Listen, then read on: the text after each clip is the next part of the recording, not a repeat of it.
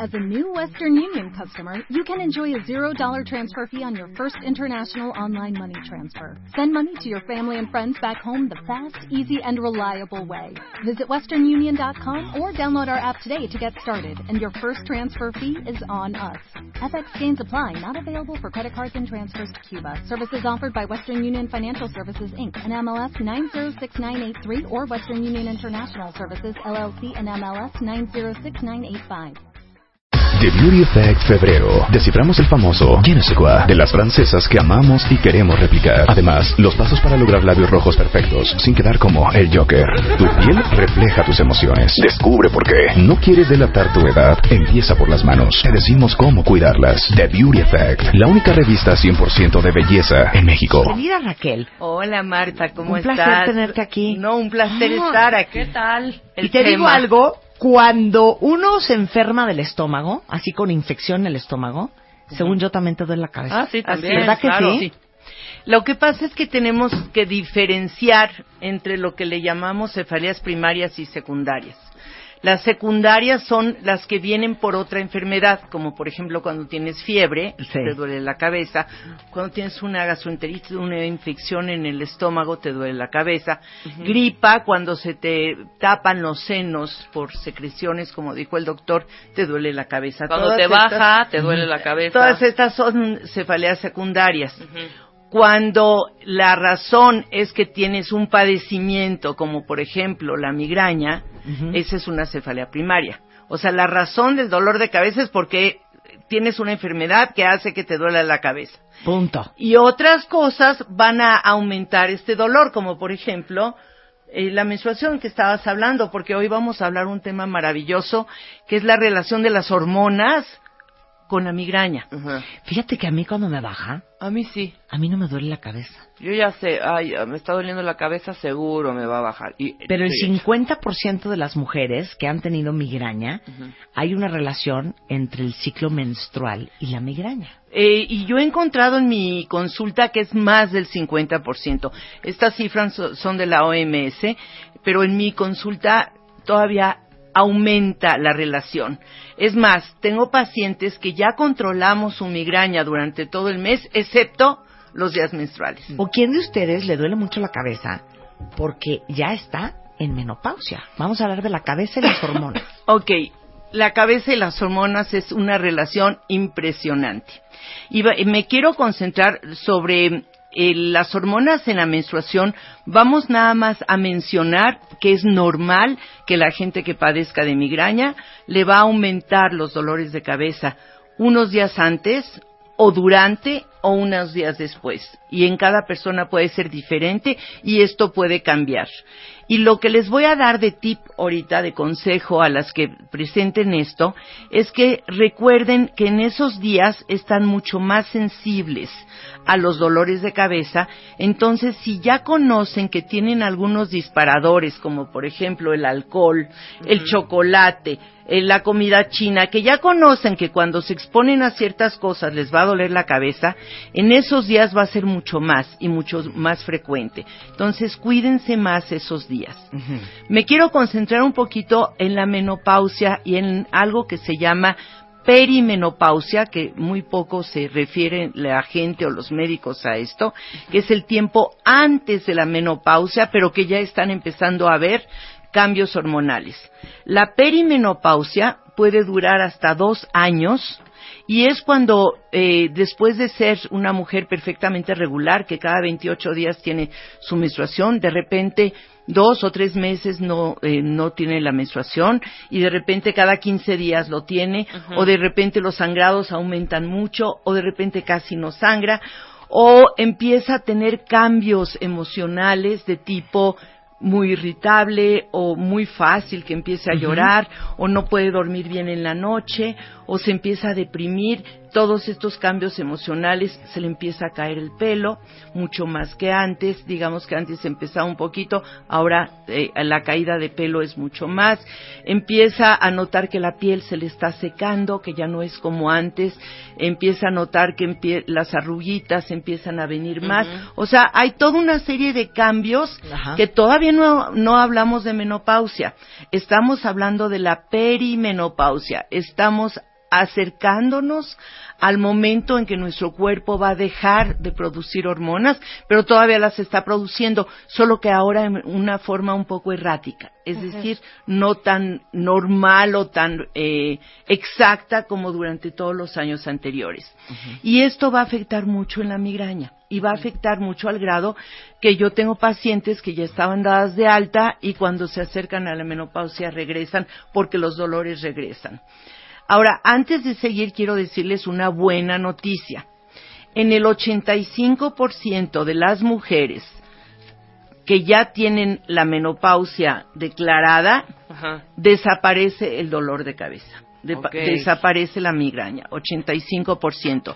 Por eso muchas dicen, mi mamá tenía dolor, pero ya no tiene. O mi abuelita tenía, pero ya no tiene. Porque fueron de ese 85%. Del 15% que queda, la mitad sigue igual a como estaba y la mitad aumenta. Y esos son mis dolores de cabeza, son los pacientes que son bastante difíciles de controlar, pero que naturalmente se pueden controlar.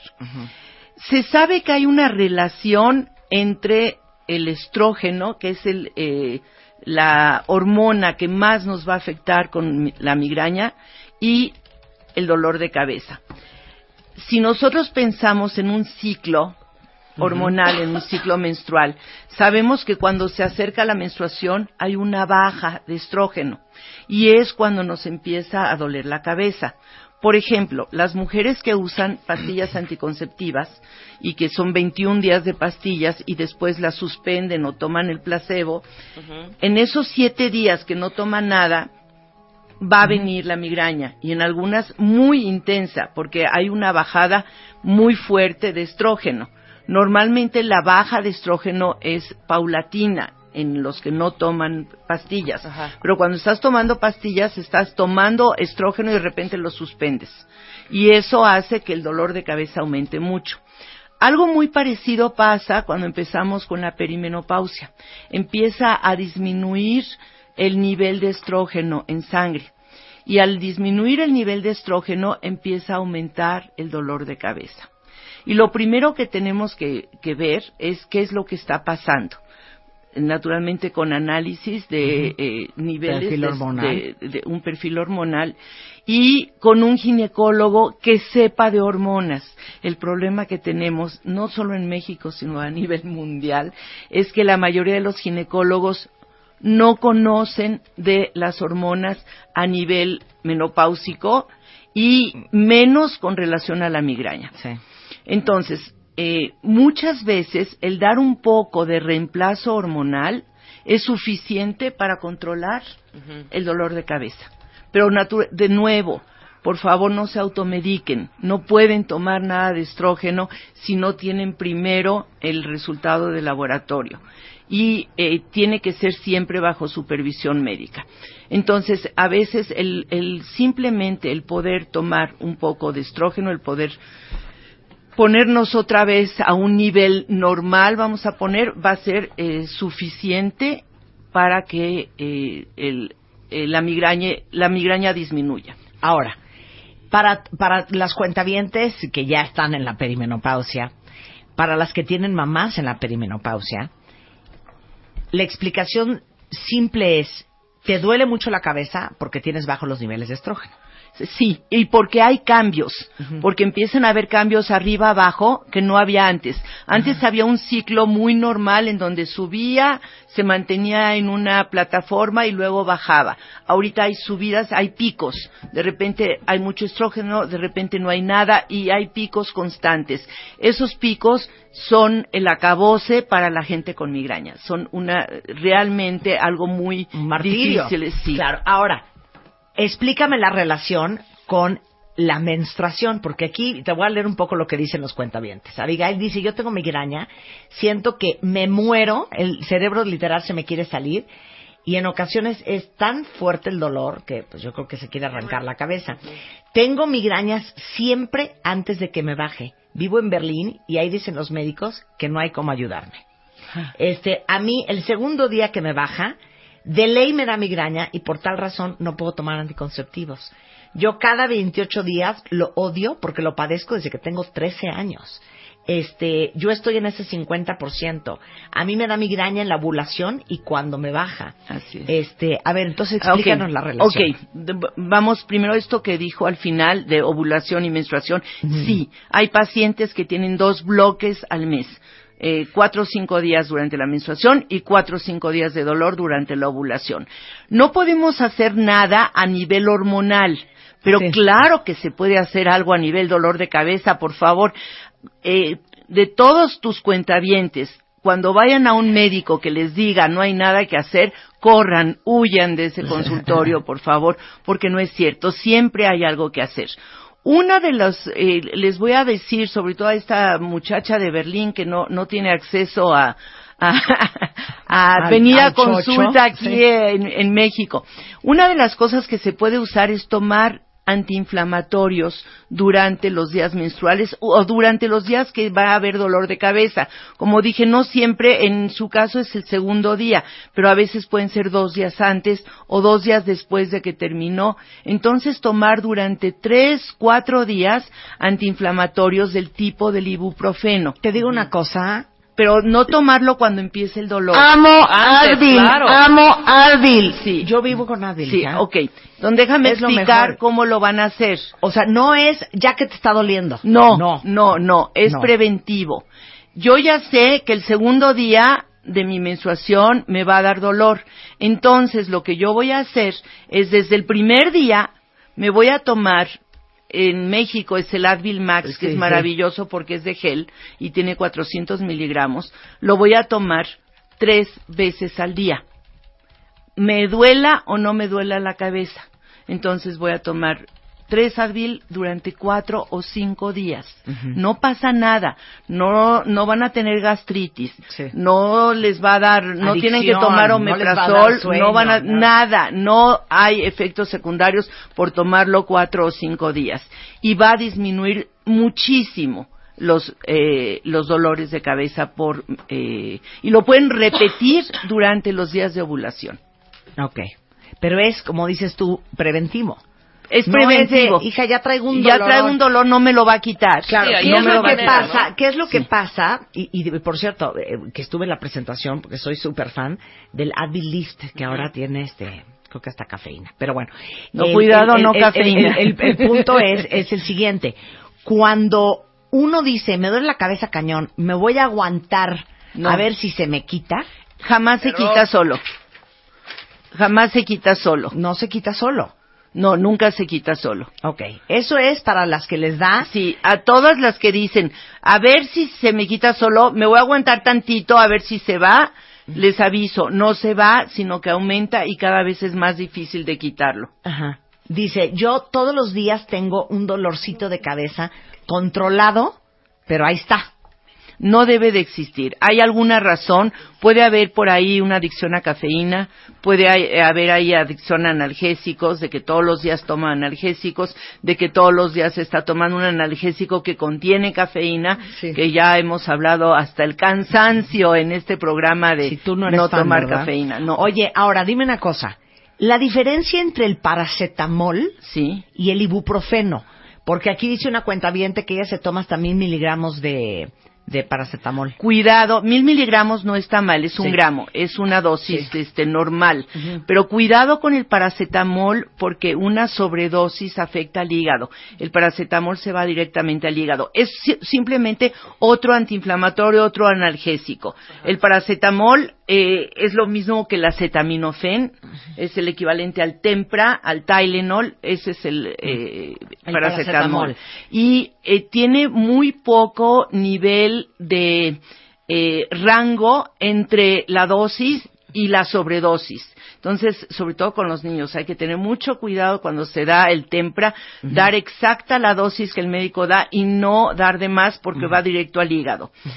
El ibuprofeno, por otro lado, no es tan riesgoso, pero lo que yo he encontrado es que todo depende de la genética de la persona. Hay personas que el paracetamol les ayuda mucho y el ibuprofeno no, y hay personas que es al revés, que el ibuprofeno les ayuda mucho y el paracetamol pueden tomar lo que sea. Y acuérdense algo súper importante sobre analgésicos.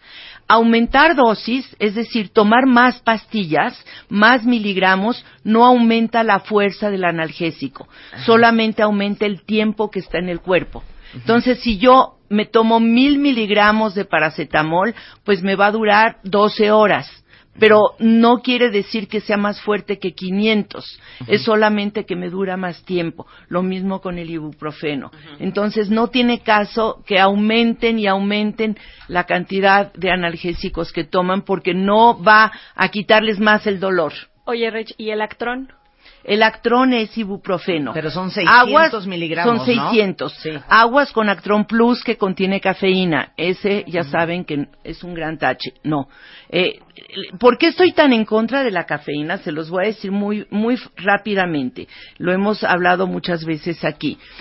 Si uno toma cualquier analgésico que contiene cafeína más de dos o tres veces a la semana, empieza a haber una, eh, do- un dolor de cabeza de rebote. Es decir, el cuerpo se acostumbra a la cafeína y pide más. ¿Y al cómo va a pedir más cafeína? Provocando más dolor. Entonces, no queremos la cafeína, porque todos los pacientes que me llegan al consultorio con dolor diario o ese dolorcito con el que se despiertan todos los días, generalmente es por adicción a alguna sustancia. Ok. Ah, eh, todos los que dicen, ay Dios mío santo, a mí sí me ha bajado la frecuencia desde que comencé la menopausia.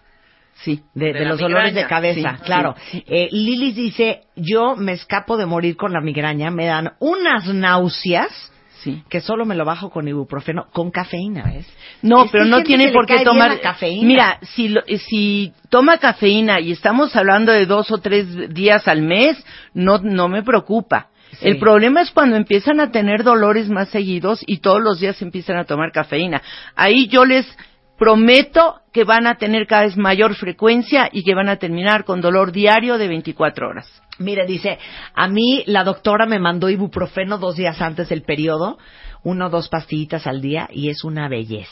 Es lo que acabamos de, Sí, de- claro. de decir. Así Claro. es. Bueno, pues ya saben, lo que, es, lo que es de es- prevención. sí. Ahora, las mujeres que están entrando en la menopausia, las que están en la perimenopausia, ver, están Marta, hablando. Para oreja, Marta. Para oreja, Marta. y las que, que están empezando a tener estos cambios, eh, vayan por favor con un ginecólogo que tenga que ver con la asociación del climaterio. Hay, hay varios ginecólogos. Cuando quieran les recomiendo con mucho gusto.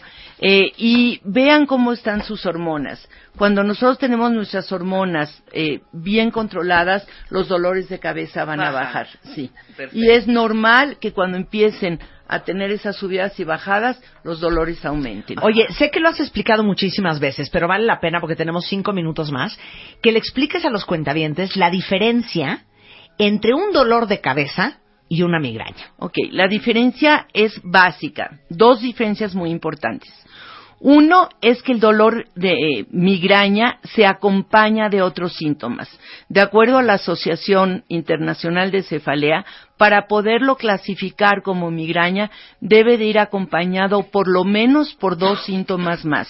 ¿Qué síntomas estamos hablando? Mareo, náuseas, debilidad, sudoración, eh, eh, un bajo estado anímico, pueden haber va- muchos diferentes, eh, eh, eh, una, eh, ¿cómo se llama? Eh, los olores les pueden molestar, una molestia a la luz, fotofobia, una molestia a la luz, molestia al ruido, sensibilidad a los olores, cualquiera de estos síntomas, dos de ellos que se acompañan con el dolor de cabeza, podemos hablar de migraña. Sí. Otra diferencia muy importante es que en la mayoría de los casos la migraña es pulsátil.